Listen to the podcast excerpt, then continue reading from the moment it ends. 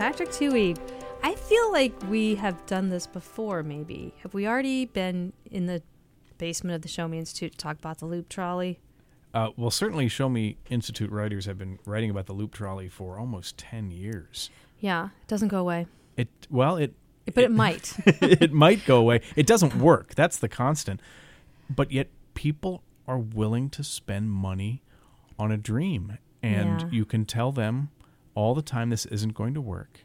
And it doesn't work. And they don't want to give up.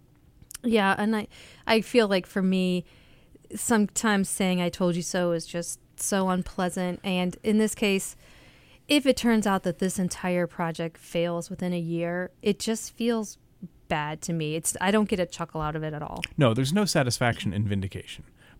But we have to learn lessons. We have to understand that there were all sorts of red flags. The Show Me Institute and others have been against this, asked significant questions, 2010, 2012, 2014. We've been reporting on this. Nobody should be surprised. But the question is, how are we going to learn lessons from this and move forward on other public policy? Yeah, we sort of launched quickly here. But when I moved here in 2015, I live in the district where the trolley is. And somebody mentioned an extra, maybe I just looked at my sales tax on a receipt and I was like, whoa, that's high. And somebody mentioned there's an extra tax because they're going to be building a trolley. The first I ever heard of it. And then sure enough, the streets are getting torn up. People are kind of laughing about the trolley. When you realize it's a trolley going from one museum up a street, turn a corner, down a street, and that's it. It doesn't go anywhere, really. It was kind of hard to understand why it was happening, and yet it was ultimately more than $50 million.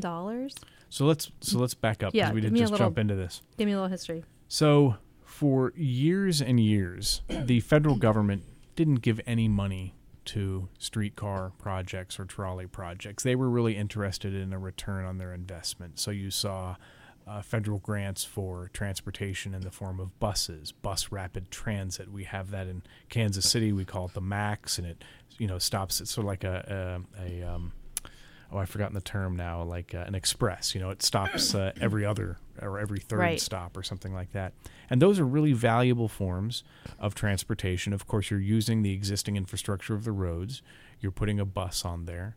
And in Kansas City, at least, it's a pretty neat experience. They've got Wi-Fi on the bus. The screen tells you where you are and where you're stopping next. It's really very convenient. D.C. has one called the Circulator. I used to take it all the time. And it basically goes on the main routes that people would be driving, and it stops every block. So no matter what, get on, get off. Took it all the time, 35 cents. It's a great way to provide transit, and the demonstration of that is that it is relied upon heavily by people who use transit to actually get to work. Yeah. They can, and if there's a water main break or a parade, you can reroute. I mean, it is clearly the most a sensical form of getting people around, if I'm not making up words. But then in the Obama administration, the federal government started giving out grants to streetcars. These were not efficient or cost-effective ways, but people kind of believed that they were job creators or that they drove economic development. We can talk more about that later. And so you saw an awful lot of streetcars popping up around the country because the federal government was helping pay for it. So it might not ever be something that a city would make if they had to, or a decision a city would make if they had to pay for it themselves, but this was free money coming from Uncle Sugar, and why not? And so you saw these expand, but they still don't make sense. They are an awfully expensive maintenance project to upkeep, and so oftentimes, for example, what's happening in Kansas City is they constantly seek to expand, because when they expand it, they get more federal dollars. Oh, sure. And it's still, it doesn't make the project make sense in the long term, but it makes it make sense right now. And people are murmuring that here. So as it's about to fail, people are like, what we should do is just extend the track. That's right. And so, streetcars, trolleys kind of captured the imagination. It's kind of nostalgic. Oh, people think it's neat. Hipsters seem to like it, or at least cities claim that they do. And they believe that if we just build a streetcar fixed rail, that it will increase economic development. Now, the research says that's not what's happening. Even in places that have seen a boom, like Portland, they will tell you themselves, like, no, we laid a streetcar and then we provided economic development incentives all along the route. Sure. But again, people see the streetcar and they think something new is happening. It's hugely expensive. What happened in St. Louis is there was, in 2010, I think, starting the idea of building a trolley just to go between, like you said, a museum and a shopping district, and I think it follows the track of a trolley from, like, the turn of the century when people did not have cars to go to work, and it was like, wow, this is going to be an amazing form of transportation. I can now go a mile and a half in 30 minutes. And so it was like an amazing development. And so that's, as I understand it, that picked the route. And there is an awful lot of nostalgia. I mean, the idea that in 2019 or 2018 we'd be looking towards 19th century transportation. But it is nostalgia. It's romance. Sure. Kansas City talks about it. We used to have streetcars. We don't anymore. You'd think that would be a lesson in and of itself. And so, again, we launched the loop trolley. It was built far more expensively than was projected. It started late. And now, as you said earlier, we are within a year of its starting, and they're looking to the city and the county for $700,000 to operate into the new year.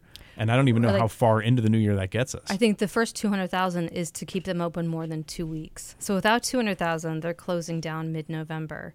I think the revenue that they estimated they would have gotten by now was $400,000. They've gotten like $25,000. And it's honestly, I that's my commute to work. I see loop trolley cars all the time.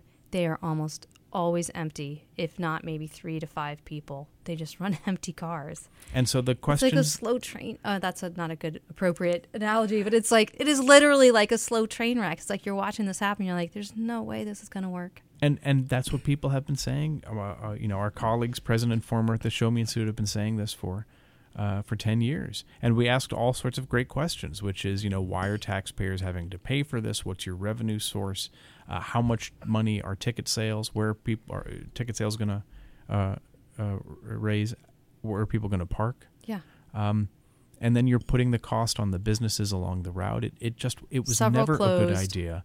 While they were trying to put the tracks down. But people have fallen in love with this romantic notion that just makes poor business sense. And the tragedy is, if there were a private development, we see this all the time. Somebody opens up an odd restaurant on an odd store, and we think that's not going to work, and it doesn't. But that was their own private investment. Sure. But the loop trolley is dragging taxpayers down with it, and the idea that the city or the county would give $700,000 more, that's not a solution. That's just kicking the ball into 2020. Good money after bad, and honestly, this happens.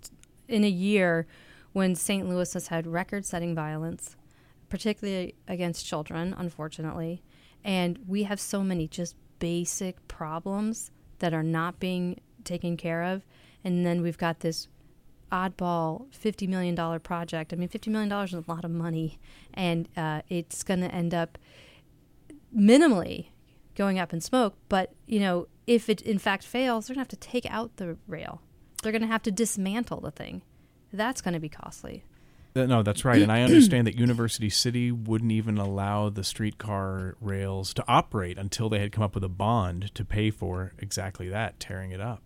Some people have said that, I think I read in the Riverfront Times this morning that he said, oh, well, we should keep it open because to tear it down would be a problem, and let's serve alcohol. And I thought to myself, well, what does it cost to get insurance for a trolley car that serves alcohol? And second of all, no. Yeah. We saw this coming. It's now here. It's a failure. The solution isn't, well, we're too embarrassed to admit failure. Stop it. Stop this experiment. Stop digging. That's what I've always found to be helpful when you're in a hole. Stop digging. And then one of the crazy arguments made in favor of fixed rail transit in Kansas City and St. Louis and elsewhere is it is successful because it's expensive, right? What they'll say is, well, a store may not want to operate along Main Street because even though there's a bus there, a bus route could change, and that store owner wants to make sure that the transit people use up and down its street stays. But fixed rail... Oh, it's staying. It's staying. And that's such an absurd argument. Yeah. But bus routes serve people where they want to go. Exactly. And if a location is popular, if people want to go to those shops, that's the route they're going to serve. The idea of saying we need to put fixed rail so that we can't change our mind, like basically we're going to handcuff ourselves to this policy so that in 10 years we're locked down, or saying, well, we've already laid the track, so let's find a different use. It is a sinkhole. And I think you're absolutely right. Kansas City, St. Louis, so many cities around the country have serious infrastructure, serious basic needs, and yet we still continue to throw money at these touristy frou-frou projects that maybe make us feel good, perhaps, but certainly don't show any return. What do we do to learn going forward? What do we do? I mean, we've got to do a much better job of asking questions, and we've got to do a much better job of protecting public tax dollars. So again, if somebody wants to launch a streetcar or something else, let them go out into the private market and find private investors who will invest their own money. And then the simple power of those people trying to protect their own investment will have them ask all those tough questions. And if they don't get good answers, then they won't invest. And that's how it should be. Well, I think in this case, 34 million of the 51 million came from the federal government. Somehow people see that as free dollars or Santa Claus, or, wow, we're so lucky, we're just going to get this free money that none of us has to worry about. And of course, it's taxpayer money. And that connection, I think, is problematic. And I think that Missouri, as a state and cities, to get federal money, we make bad decisions lots of times.